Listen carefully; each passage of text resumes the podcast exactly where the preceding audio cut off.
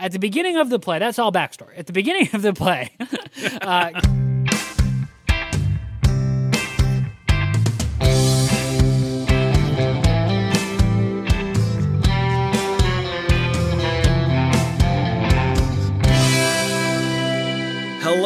Hello, everyone, and welcome back to No Script, an unscripted conversation about theater's best scripts. I am Jackson Nikolai. I am Jacob Mann Christensen. Welcome back for week four of season seven. And it's about the time in the season where we stop saying welcome to early in the season. da- Right, da- da- right, yeah, da- yeah, da. yeah. But I can't help but do what we have always done in these early seasons, which is just marvel at the really cool, different slates of scripts we get. It's something about the early Yeah. season that makes me feel like I got to marvel about it. We've had a, a wild new musical.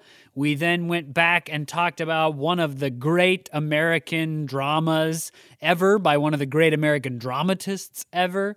And then we talked about a really theatrical, really funny, um, kind of underknown play by one of the great playwrights, Paula Vogel. And now we're talking about a relatively new, kind of witty, gender-based play. It's it's a it's a blast to be on this kind of a trip and to just go back and forth between all these different kinds of theater. It makes you excited for what drama and dramatic literature is.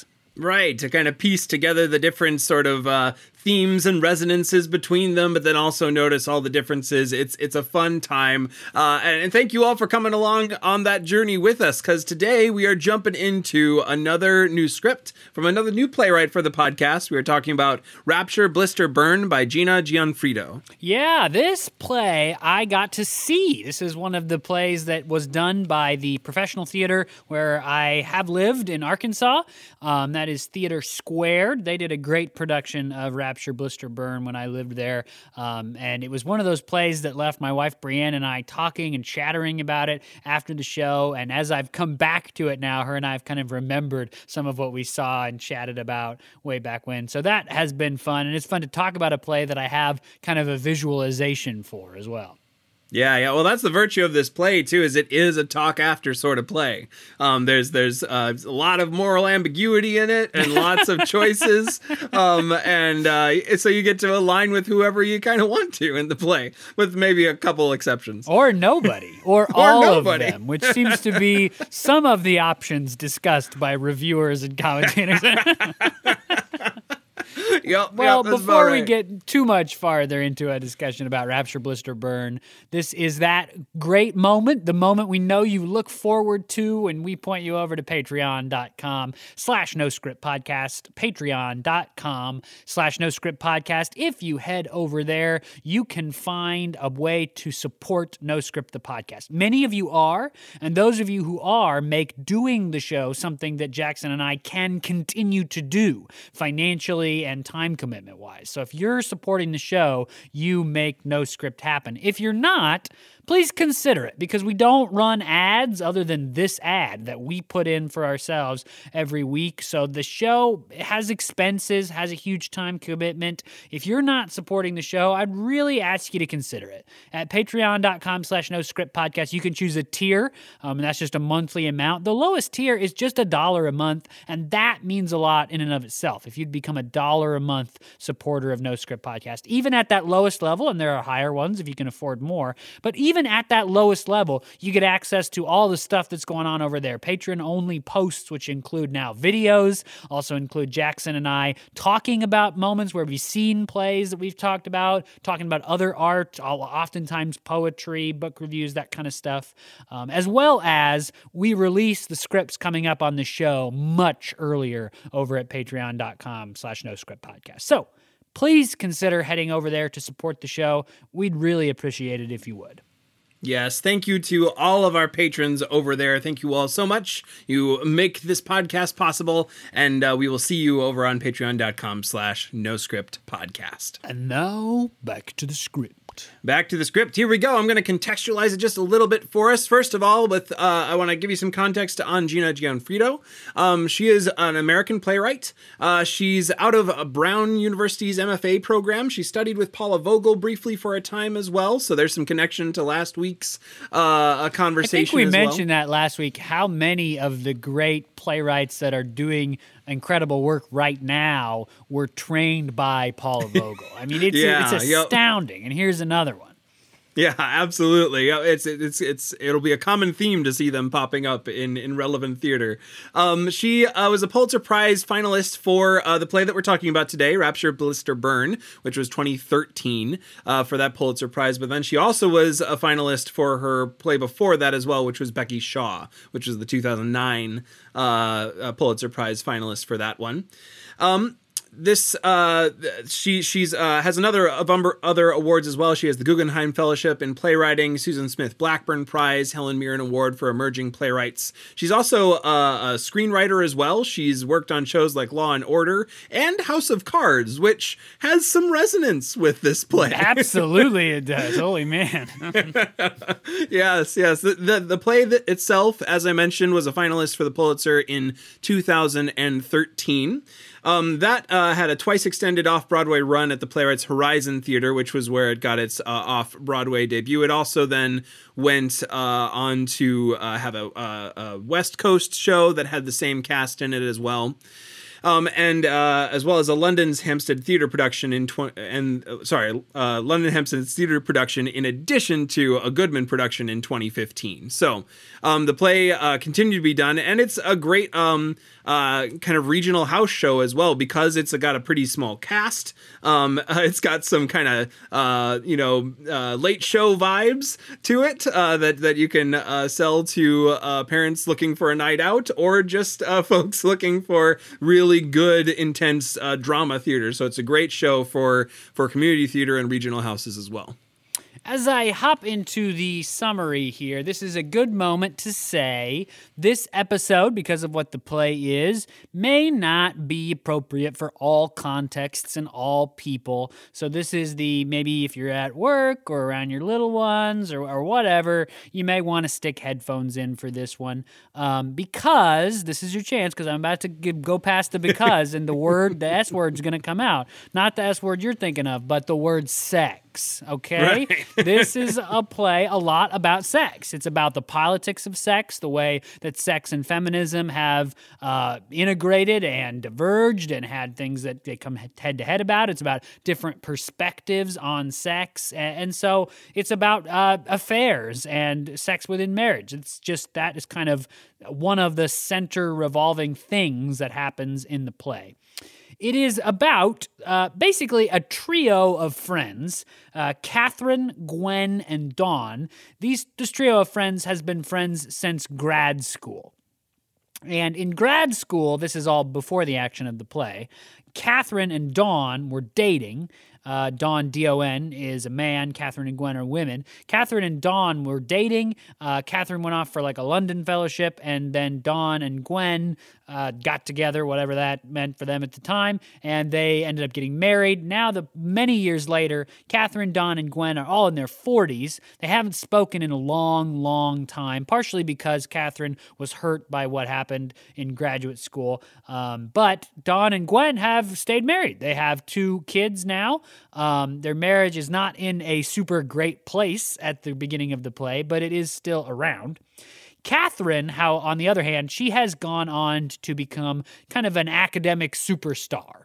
She's written some books about feminism and what she calls kind of lowbrow media or entertainment, things like pornography, uh, horror films, uh, uh, like sex phone lines, things like that she has so she's done a bunch of writing and has become a fairly popular author, thinker, teacher about those things. Um, while Don, uh, he has not really had that level of a career. He taught uh, at smaller colleges for a while and has kind of gone the dean route instead at kind of a small liberal arts college in the town where the play takes place. By uh, an abundance of coincidence, and this play does have an abundance of coincidence a couple of times, uh, the town where Don and Gwen have settled, where Don is now the dean, is the same town that Kat Catherine's mother Alice lives in. So, at the beginning of the play, that's all backstory. At the beginning of the play, uh, Catherine has come back to town because her mother Alice has recently had a heart attack. And coming back to town, to take care of her mother uh, also means sort of reconfronting Don and Gwen after all these years and perhaps rekindling a friendship. What she sees in them is uh, a couple that has made a family and kind of a homebrow, ho- uh, a home life, I mean, kind of uh, work for them, whereas she's gone the kind of successful, very high profile career route and she's unmarried and does not have any children at this point in her life. Coming back, she kind of is jealous of what goes on in their marriage and life, um, as well as she knows that she still kind of has feelings for Don after all these years, sort of kindled in her. Gwen and Don, on the other hand, their marriage is really, really struggling. Uh, Don has not really, Gwen says, held up his end of the deal in terms of taking care of them financially. Um, he's not really pursuing the kinds of jobs he really could get. He doesn't really do a lot. He's lazy. He watches porn all the time, is the accusation. Um, they also have a babysitter. Catherine, um, I'm sorry, Don and Gwen have a babysitter named Avery. Those are all five of the characters Alice, Catherine's mother, Catherine uh, Gwen, Don. So those are the three friends, Catherine, Gwen, and Don, and the Gwen and Don's babysitter, Avery. How the action of the play unfolds is uh, Catherine is uh, hired to teach a summer class for the school where Don is a dean, and the summer class ends up, again, abundance of coincidence, only having two people in it Gwen and Avery. So Catherine's old friend Gwen from Glad School and Gwen's babysitter Avery.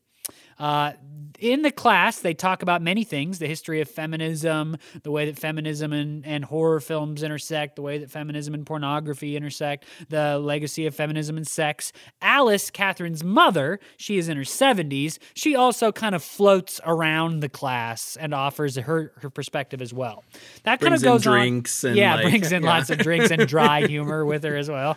Yeah. Um, so that is kind of happening in this class as they unfold the theory part of it. In practice, Catherine, jealous of the life that Don and Gwen have built, and Gwen is jealous of the high profile career that Catherine has built, they decide to switch lives. Um, this is after Catherine and Don kindle an affair. Um, and the affair ends up with Don saying, I want to be with Catherine instead of you, Gwen. I'm planning to divorce you, be with Catherine instead. So rather than doing anything too hastily, they decide to switch lives and sort of see how it goes. So Catherine uh, actually lets Don move in with her at her mother's house and his one of his sons. Um, and Gwen goes and moves into Catherine's apartment in New York with another of their sons. And um, it doesn't really go well for either of them, actually. uh, Catherine can't seem to motivate Don to be anything more than kind of the lazy, I'll just say it, loser that he is, um, which is what she was kind of hoping. Uh, and Gwen doesn't really like the life that she's living in New York, in kind of in place of Catherine, taking classes. She's going to finish her grad degree, she says. Um, so at the end of the play, Gwen comes back and she and Don decide, decide to resume their marriage um, without really consulting Catherine, who doesn't really want that to happen. The final scene of the play is that Catherine and Avery, the, the babysitter for the other couple, and Catherine's mother Alice have kind of a drinking rah rah session where Catherine and Avery decide to move back to New York together so that Avery can sort of be Catherine's high profile assistant and they can support each other in whatever is coming next in their lives. Uh, and uh, Alice, Catherine's mother, by the way, is just okay from the heart attack. That's that's kind of Right. It's, I think she's just going to be fine at least for a little while. At least for a little while. yeah. Yeah. that is uh, the kind of the oh, that bird's eye view of Rapture, Blister, Burn. Yeah, nicely done. Way to way to summarize what is in fact a very tangled love triangle uh, Oof, drama sort of show, and and actually some different triangles do form. You have the love triangle between those uh, those three. You have Catherine, Don, and Gwen, uh, all having that sort of dynamic. You also have uh, Gwen and Catherine and Avery, who are in this triangle in uh, the class that Catherine is teaching, that they wind up being the only two students for. Then you also have Catherine and Avery and Alice, who are in this triangle of supporting Catherine in her affair with Don, su- supporting her both um, in the moment when she wants to have it and in figuring out whether she wants to keep it. So there's all sorts of, of uh, kind of connection and interplay between these two different or three different triangles, as well as the intense uh, connection between just Don and Catherine. That's that's kind of steamily working its way through the play. Right. Yeah, I think you're so right to point that out because so much of the play is sort of smushing these five characters into different arrangements and different groups uh, to see kind of how their personalities shift, how what they're trying to achieve from the others shifts throughout the play. And that, I mean, in some ways, that really relates to the plot and kind of this this sort of theme, this what if my life had been different, this look at feminism and how it intersects with uh, with sex, with modern day politics, or at least for ten years ago. Um, and you sort of see how does a life different than what I'm used to change me as a person?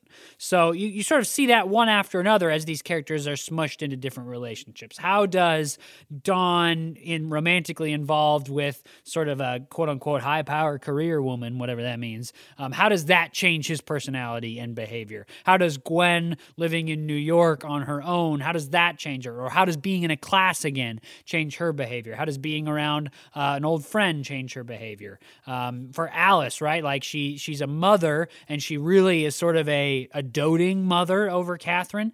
Um, but how does that change when uh, this guy moves in, when this guy and his son moves in? And you really see these characters have to navigate and negotiate who they're going to be in all these different arrangements of their lives. Yeah, yeah. While while addressing that core like myth that they hold and that society is talk always talks about of you know, if I stop today what I'm doing, could I do the thing that I said no to back then? Um, and and and then having the so you have the the trio of them all saying that right Kath, catherine Don and gwen all saying you know what if we just hit the reset button on this on this one kind of moment of choice back then we could probably still do it, right? Let's try it. Let's try it. Of course, it's more painful than that. Um, but but into that, you have then the two voices from two different generations on either side of them, Avery and Alice, kind of adding their own uh, wisdom and strategies into how they navigate that that that uh, wondering that that that question of can we just hit the reset button on this? Yeah, right. Can we still achieve or accomplish these myths that we've held about our life? And that really that's pretty explicit. Later in the play, Avery, the the younger babysitter character, she's got this line. She says, "I was never going to get to the Olympics just like Don was never going to write books, just like Gwen is never going to finish school and have a career. We all have personal mythologies we cherish." The people we love go along with them, but understand they're never going to happen. Hence, they do not push us to make them happen. And this is not, I, I want to be, you know, that line is not like some kind of grand revelation by the character. In fact, the line is challenged. Is that really true? Um, can we still change things? I'm not sure that that line is like the voice of the playwright speaking in some kind of truth or theme, but it's a perspective of the play that is stretched and examined by the play, right? The idea that the myths we keep in our head about ourselves, these what if I had done things differently, could I have had a better life? For a different life than the one I have now, that what if is never going to happen, you just ought to let it go, is one of those ideas that's stretched and examined in the play. Right, right. And I, and I think, I mean, to some degree, um, you, you kind of get the message that you can't like it's it's you know it, the going back to it and wondering about it is a legitimate thing but you you can't ever reset that moment. I think some of the characters wish to in the moment reset and try it again but there's in fact so much water under the bridge by the point that they try that you can't. And I love Avery for that because she has the clarity. She's like this avatar of of young thought that that kind of floats into the scenes and just like nails people with with uh, young wisdom. Um, but she uh, she uh, yeah she she nails it. That you know I'm never going to uh, go to the Olympics. I can't. The water's under the bridge. Um, and and so you have that kind of loss as well that these characters are grappling with uh, the loss and the fear of the life um, both the life unlived, but also the life that they can never get back to. Yeah, I, am sorry that I don't know how to pronounce this woman's last name, but Jennifer Coombs or Combs, she played Catherine in the Goodman Theater production. She she actually says that her perspective on this play is that it is more a play about what if than it really seems. You sort of leave the play on first blush thinking about feminism, thinking about what the role of women is going to be moving forward, thinking about how sex intersects with that. But she says, at, at, at even a more core level than that, this is a play about people trying to ask, what if I had done things differently? What if I do things differently now? And it's not necessarily because they're dissatisfied with their lives, because each of them, kind of in their own way, have a beautiful life. And really, I mean, for Gwen and Don, who maybe have the saddest life of any of them, uh, they it's a life that they're desperate to return to by the end of the play. But Catherine has an incredible uh, career and public persona. She's on the cutting edge of thinking and conferences and all this kind of stuff, stuff that she's wanted for a long time. So even when your life turns out beautifully, there is this kind of like, what if? At the end of it all. It reminds me of, and this is, I, for, I know this movie's a little controversial, so some of you out there are going to roll your eyes at me, but if you've not seen La La Land, I had one of the more moving experiences uh, in cinema at yeah. La La Land. Now I'm a white guy, so of course I did, right? But at the end of La La Land is uh, this this whole montage dance, right? The I forget the characters' names, but uh, Emma Stone and Ryan Gosling's character they don't end up together at the end of the movie. Whoa, for Hollywood, it's a big deal. Um, but then they like skip to later in their lives, and their eyes lock at a jazz club. Both of them have achieved their dreams. She's become a famous actress. He now owns a jazz club. And what begins is a movie montage of what if when we remember that moment 10 minutes ago in the film at least when we decided not to be together what if we had decided to be together what if what could our life have been like and that montage plays out, and then it returns to the jazz club, and the, uh, Emma Stone and her husband, now not Ryan Gosling, decide to leave and just go back to their lives. And Ryan Gosling goes back to his life running a jazz club. That was really moving for me the first time I saw it because it captured, I think, an experience of human existence that is hard to capture really well, right? This image that lives in your head not that I don't love my life now I love my life now. But there is always going to be a what if. Yeah, no, that's that's that's really true, and I think that the uh, the the way this play kind of plays with that um, makes us continue to ask the question uh, on the on the tail end of it, and also ask the question what uh, prompts us into those moments of reflection, of those moments of wait, is this has this been the right choice? And for for Catherine, that's kind of the the, the realization that Alice, her mother, um, has had a heart attack. Both of her sisters, I think, have died of a heart attack within a year of having a heart attack. And she's realizing that Alice is kind of the person in her life who loves her and cares about the temperature she likes her coffee at is one of the things that she says. Um, and she's kind of beginning to wonder if the choices she's made um, lead to her being able to navigate a time after her mother is around so that kind of like crucible of a moment pushes her into this situation, into this wondering around maybe maybe I should have done something different than follow my career. Maybe I should have invested in in in a, in a family or something like that. And and the kind of really masterwork of this play is that that's all worked out in the weekly lessons that she's teaching to Avery and to Gwen. who masterwork or I abundance mean, of convenience. I mean, it, you know, she she teaches on feminism. She teaches on the role of women. She teaches on uh, sexual politics, and she is also undergoing a lot of doubt about the decisions she's made in those right. spheres at the time. And so, it's not convenient all that much if you think about the fact she's had a whole life of forty some years at this point, and this is the moment. So the play just happens to see her at this moment in time when that that intersection occurs and right. that's what makes it you know drama instead of just like watching someone live a life Right, right, yeah. The, ins- the, the the the inciting incidents are are needed for for this play to come about, and yet the way that they end up talking about it, I think the the the the message that they're that they're kind of grappling with with conversations around like Phyllis Schlafly's uh, writings around feminism and her critique of feminism that they are kind of holding as this like the the opposing view for their class. Um, they end up like having this really interesting debate around it, and uh, Avery, who just like hates her, winds up using some of the tactics that she reads in uh, F- Phyllis Schlafly's book by the end of the play. So you you have that kind of interesting dynamic of the class working its way into life and life working its way into the class, and this kind of cycle um, uh, that that gets uh, the the main issue of the play gets worked out obliquely in that way. Yeah, and the way that these like theoretical academic conversations that they're having in the class um, intersects with their lives, it ends up making the characters less about being sort of like theoretical foibles, right? They hold a particular point of view and it's their job to argue that point of view in the class, like you would find in like a philosophical diatribe kind of book, a conversational book.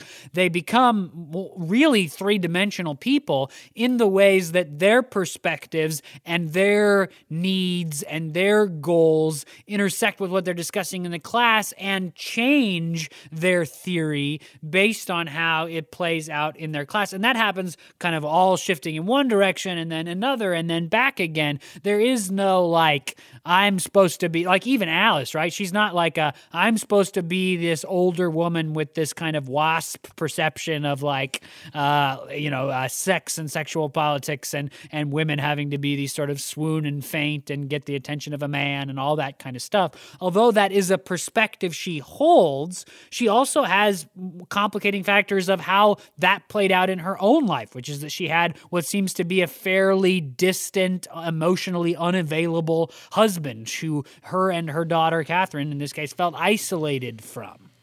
Yeah, yeah. It's I think it's really interesting those scenes where you have all four of those women in the same room because you have the the the two women in in in Gwen and Catherine who we know are somewhat um uh, opposed in some way, or maybe not opposed. They're still friends in the first lesson, at least. But you know that uh, there's there's uh, some unrest brewing between the two of them. Um, and then you have uh, both Alice in the room on on the one side of the the generational uh, divide, kind of bringing some of her wisdom, but being open to the instruction of of Catherine. Then you have Avery, who's this 21 uh, year old college student in a long distance relationship with with like a, a documentary film kid um, who's out in in uh, California, and you have her perspective on like how to maintain a relationship well in those circumstances, and you just get this like, especially the first lesson, you get this like really beautiful melting pot of perspectives that just get to kind of talk around an issue under Catherine's tutelage, but Catherine is going through her own stuff and uh, has to has to kind of bring herself honestly to the conversation as well. Right? Yeah, they don't get much farther into like the first class before she's like, well there goes all of my like, uh, you know, uh, my ability to be non-partial in this conversation. I'm right. diving in as just a personal member of the conversation, so we can kind of throw the instructor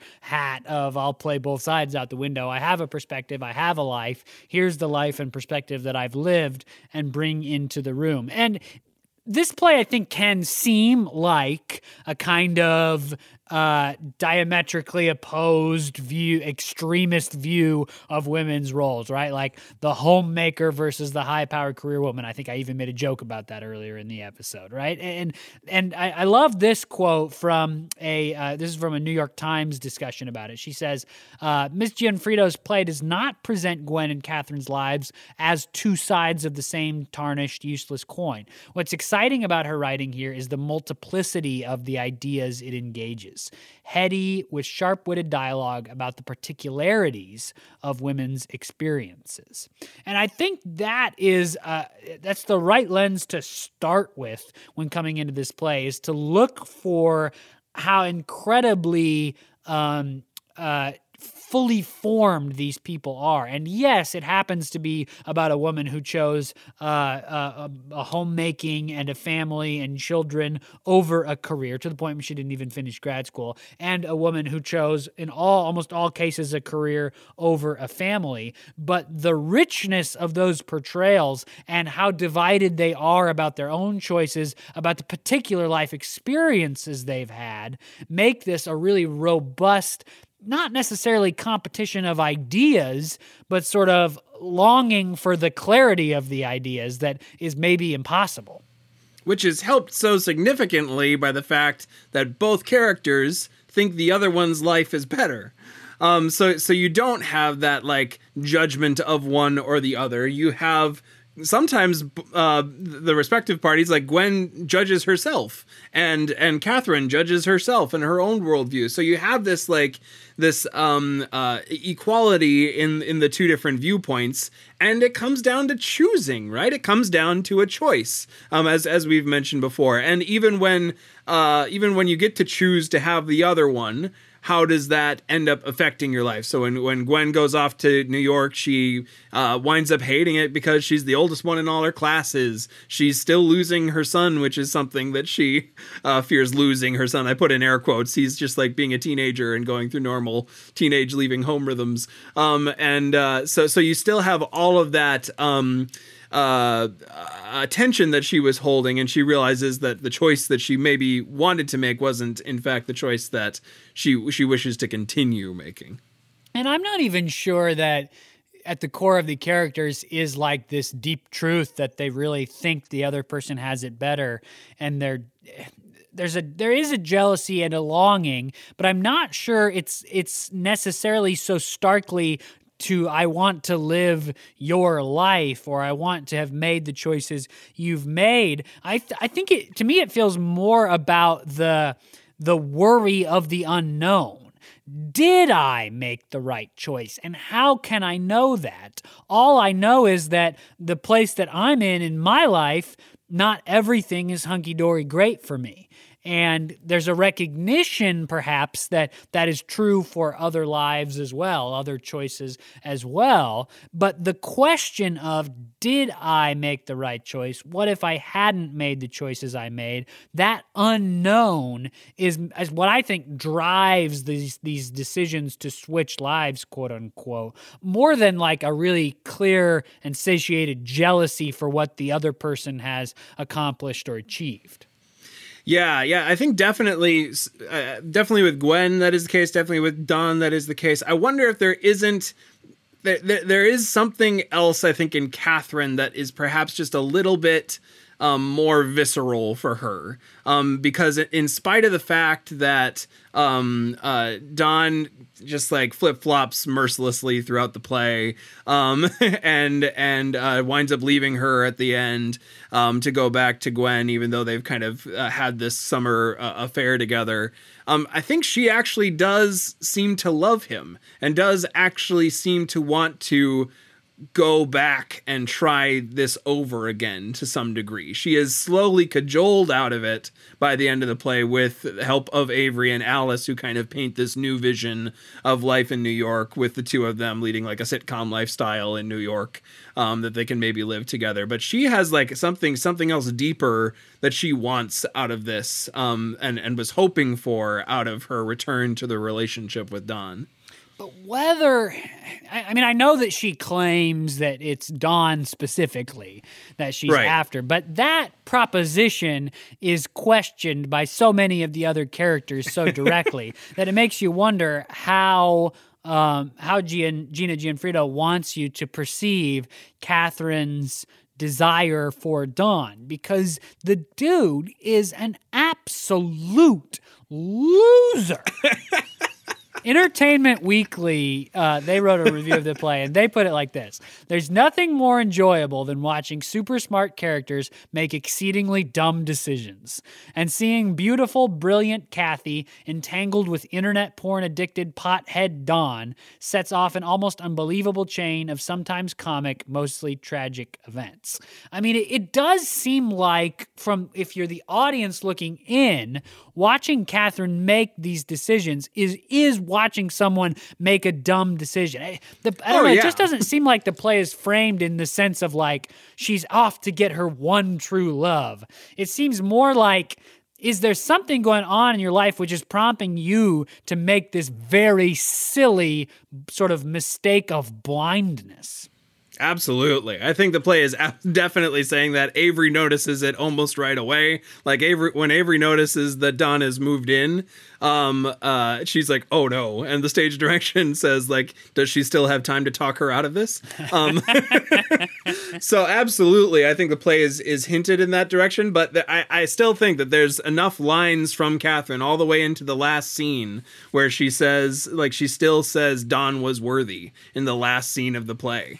Um, so so I think there's some there's something in Catherine that was hoping for something more uh, that is intensely disappointed um, that that it that not not I think and I think this is the thing that she didn't get to choose to not. Because mm. Gwen and Don get to choose to not. Yeah. Um and and Catherine doesn't. Catherine gets it taken away from her, even though she's trying so hard, even though she like capitulates on what she thinks um, she wants from Don to try to like present herself in a way like she she she joins him in his porn habit. She tries to ca- cajole him into writing books in a way that will actually work, and it doesn't. Um, so so you, I, I think that's the that's the difference is it's ripped away from her, and she still wants it, as opposed to Gwen and Don who tried it on and said, "Nah, I'm choosing something else." So well, I don't know. What do you think it is about the? I mean, the way this play is written of this trio, each of them who changes their life significantly in some way in the course of the play. Catherine is the only one who seems to enjoy the life change. Right? Gwen seems yeah. like after a month is ready to come home. In fact, she does come home, and she just she does not want the life that she thought she did, taking classes to finish her degree, um, pursuing some sort of career in New York City. This dream that she's had, she didn't end up liking it that much, so she falls back on coming home. Um, Don, even though, you know, at some sort of level, and I think both of the other women say this to him, like you're sort of, you're getting everything you say you want in terms of the sex, in terms of uh, the, the, somebody to challenge you intellectually, all of this kind of stuff. Um, he, when he meets with Gwen again, says, I'm, I don't want this anymore. I want to come back to my marriage with you. And only Catherine is left going, I was getting what I wanted out of this. Right. Yeah. Yeah. I don't. I don't know. I mean, but maybe it's maybe it's the the fear of being alone coming up. Right. That the the fear of her mother losing her mother that is like really solidified how alone she feels. We know that um, she what is slowly revealed is a phone call that took place prior to the events of the play, where she called um, Don and or she was trying to call Don but got Gwen instead. She was very drunk, like she doesn't remember the call, drunk, um, and said that she she she like needed a job. She wanted to come back to to the city that her mother lives in, that that Don is the the dean at, and um and we find out more and more about that night eventually that she had a one night stand with someone that there was um, some pretty aggressive sex play and choking in that in that sort of encounter that she slowly remembers asking for. So she's kind of on the and she and that she's been drinking heavily for like months since her since her mother had her heart attack so you have all these things that that are kind of pushing her to realize something needs to change. I'm I'm reacting to something. There's something big happening, and I think that is maybe why um, she she pushes so hard for this thing and thinks she wants it so bad. Yeah, I think you're right that of those three characters, it seems as if Catherine is the one that is having some sort of external crisis I mean, I mean external, not in terms of herself, but in terms of that the trio. What happens with Catherine and Don? I'm sorry, with Gwen and Don it seems like it's largely prompted by the return of Catherine to their lives. Although their lives have things that are unfulfilled, parts of their marriage that are not what they want them to be, and they've considered divorce. They had a kid instead, they say, yikes. Right. Um, in, in spite of all that, there doesn't seem to be like an immediate crisis facing them. What is facing them is only the temptation of now that Catherine's back, we can try something different. There's there doesn't there's not as big of a uh, uh, something pushing them to make that decision other than just the temptation of now she's back around. Whereas for Catherine, all of those things that you mentioned, her life is something is going on with her that is deeper and and more uh, problematic, more of a crisis that she's facing, and that prompts her to seek back out Don and Gwen and yeah. rekindle all of this. And so sh- she brings in the external crisis. Right, right. It's the stranger comes to town, sort of, um, and yet we're kind of uh, riding along with the stranger as she comes into town. She, I, I, mean, we could we could quibble a little bit about protagonist and, and whatnot, but I think Catherine's the protagonist of the play. Um, and we we come into town with her. We also learn that she's kind of brought into town, which is an interesting aspect. Gwen like basically sets up all the things that she asks for drunkenly um, to try to kind of she she says at least to try to create the situation where maybe this switcheroo can happen which is another kind of, you know, convenient manipulation hope. Very House of Cardsy, by the way. There's my really. House of Cards like reference. Um, but like big machinations for Gwen to pull off, and she somehow manages to do it. So yeah, it's definitely this kind of. Uh, it's only yeah, the change is only possible for Gwen and Don because she came to town. I think they probably would have you know gone on to um, or live this kind of sort of marriage of tension for a very long time um, if if if she hadn't. And in fact, they agree to continue living in it. It's true. They go right back to it. I mean, it's not like they resolve their marriage in some sort of beautiful, like, I'll be perfect and you'll be perfect and marriage will be perfect from now. They basically say, Don is like, I guess I could stop watching porn. And Gwen is like, I guess I could try to get a little more interested in sex. Like, I'm not sure. it doesn't seem like their marriage is like going to vastly improve at the end yeah. of the play. Yeah, definitely, definitely not. However, it does seem like um, uh, Catherine and Avery's life and Alice's life will kind of improve by the end of the play. It's like the motion of of of growth for characters does seem to be on the side of Avery and Catherine because uh, Avery is is leaving this uh, relationship that she's trying to you know maintain over over distance with a guy who's already kind of cheating on her that she knows is cheating emotionally on her emotionally cheating on her. He's not sleeping right. with her. She makes that very clear. Very clear. Um, yeah, yeah, and then the the return to New York for Catherine, and the return to some sort of flow for her with the assistance of Avery. Um, and and the interesting, the really the really good line from Avery in there too. Again, this fountain of wisdom. Um, that that uh, uh, Catherine says. Um, uh, I, I want a relationship with Don so that someone is there uh, to love me or to care about things about me. And Avery says, "Well, that's that's kind of what friends can be for."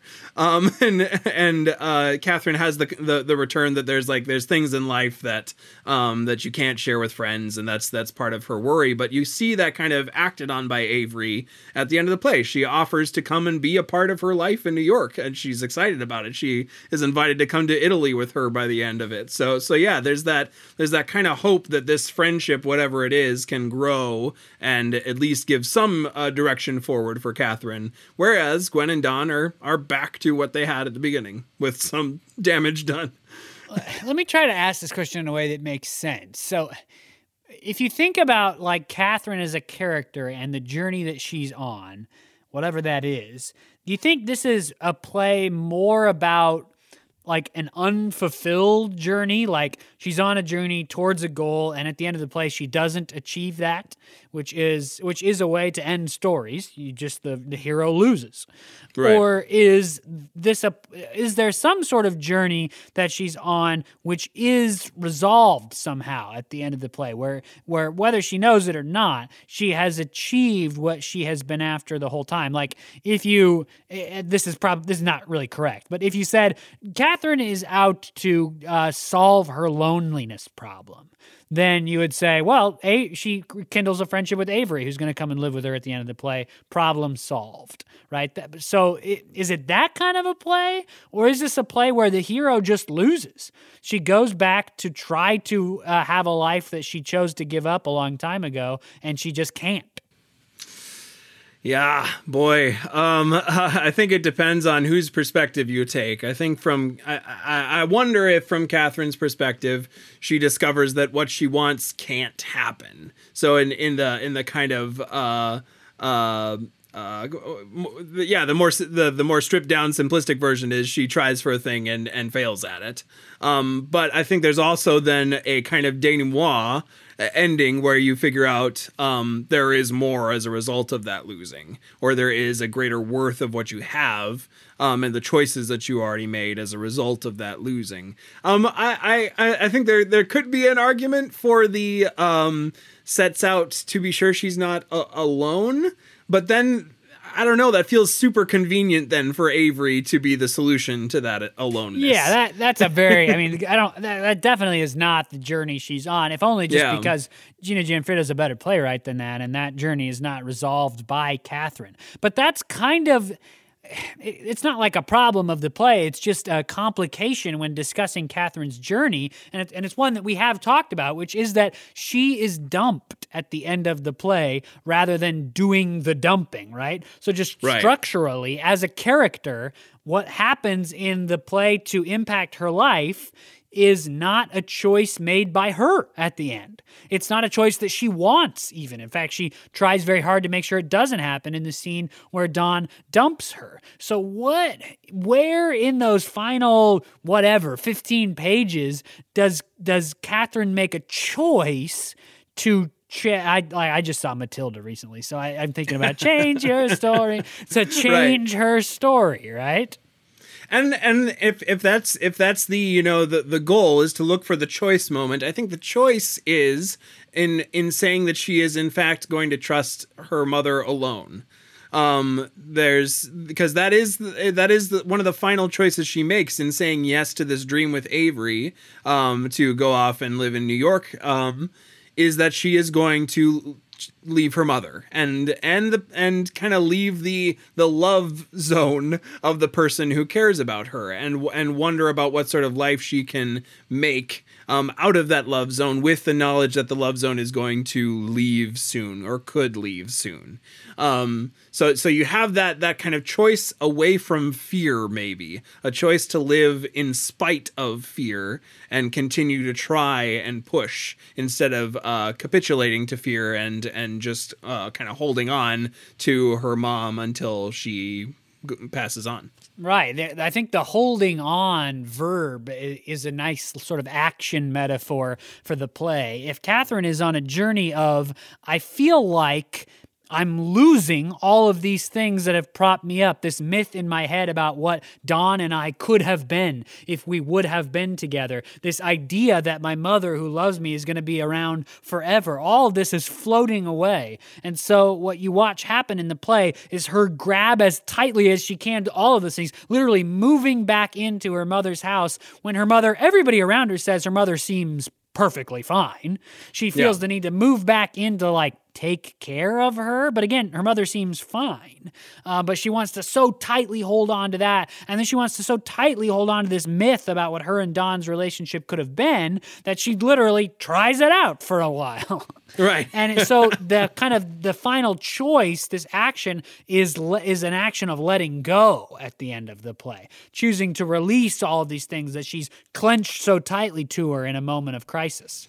Mm-hmm. Yeah, yeah, and in, and in that way, she creates something new from the path. One of the few characters who can. Avery then rides along because she's cool. Um, but the but Avery's uh, but a great character. She is. She's just so great. She has all these like witticisms and fresh perspective to kind of bring bring to the table to like a professor too. One of the great things about Avery as a character is she reverses the professor role. She reverses the power structure. Um, Catherine even says at one point, "the I feel weird asking you advice about how I should be having a relationship right now." Yeah. Um. So so yeah, it's she she's a, a great character to kind of throw some chaos into it. Well, and she's Gina Gionfriddo uses the Avery character so smartly in this play because she is able to be at the same time a stranger who needs things explained to her for the, for the benefit of the audience, right? Exposition kind of stuff. Because Avery doesn't know anything about the history of Catherine and Gwen and Don. So, and everybody else in the play would, right? So, in order to tell that yeah. to the audience, Avery is used as the sort of, we're going to explain to you what's happened in our past, and the audience has the benefit of learning. But then she is also the one who has the inside information about Gwen and Don's marriage now. And so, on the one hand, she's the outsider that needs the new information, and the insider who can provide the new information to the outsider, Catherine. I mean, it's right. it's a brilliant dual character role for her. Yeah, she's like a nexus of information where she can she like needs and wants and then also is in taking in new information and constantly brings in like new books to the the conversation and brings in other lines of thought to their debates around feminism. Um and, and speaking of which like we we've mentioned it obliquely a couple times, but those scenes in the middle and really throughout this play uh is is is about feminism. um, there we've been talking about some of the like character motivations and roles and all that, but these middle scenes are just great. Um, uh, little little capsules of of debate and wondering around feminist thought, and again with having the multiple generational perspective in it, uh, Gionfriddo has managed to encapsulate that as well. The, the the the bringing of different perspectives from the various waves of feminism and attention to feminism throughout time and brought them into these conversations, these little uh, crucible moments around a class with these four characters all talking about them. Yeah, it actually, as I was reading it, it reminded me of the Heidi Chronicles by Wendy Wasserstein. Yeah. And, and then as I was doing the research between all the different readings and prep and stuff, I discovered, and I, I this is not me tooting my own horn, I just want to note how clear the connection is between this play and the Heidi Chronicles, that Gina Gionfriddo has called this play, her play, an unwitting homage to the Heidi Chronicles. I mean, the connection when you have all of these different types of women who bring in all these different different experiences that weigh on that lend experience and and life and and questions and complexity to these questions of what feminism is going to become, what the the role of women in society is going to become. All of this stuff. It is very Heidi Chronicles esque, but for I mean, what the play was written like 2012, 2013. So, but for 30, 40 years later. Right. Yeah. It kind of advances the conversation. And, and again, to, to bring Avery into it brings in like a new wave of feminism and that too. Um, so, so yeah, you get, you get, you get the advanced conversation, the continued uh, uh, debate between the different generations. And that's, you know, that's, that's to some degree what you're coming to the show for and what you leave talking uh, about from the show is because, because again with the choice of all of these women um, and what they get to choose and when they when they get that t- choice taken away from them that's all part of the equality of choice that i believe is a phrase that comes up in in one of the debates in the middle of the play the equality of choice. Um, and that's the, that's the the kind of core of of a lot of the action of the play in addition to some of the kind of uh, um, obvious conversation within the class settings yeah, and and as we just continue to praise Gina Gionfriddo for all of the different clever things she's done structurally, using that contrived situation to drive sort of forced conversation around a theoretical topic that then can bleed over into the personal. I mean, even if you don't like this play, it's a really wonderfully done example of how to use that technique to force people into encounters with contrived situations. I mean, it's really lovely, even for like playwriting class kind of stuff. Yeah, yeah. There's just like a beautiful meltdown with Gwen, who is just clearly talking about the fact that she found out about the affair between Don and Catherine, um, but through the, uh, the, the the the chapter that she was supposed to present on in the class. Um, that that's just like a perfect example of like how to say one thing but be talking about another and just slowly watch the the kind of wheel unravel on on Gwen through that whole scene. Yeah, and it's it's not quite dramatic irony because I think that everybody including the characters know that the people know, but there is a sense of watching that classroom scene where Gwen is going to explode at the end, and knowing that Gwen has this suspicion of the affair, even while you you see sort of Catherine be kind of unwitting about her suspicion for just that little bit until the explosion yeah. happens. That's so satisfying.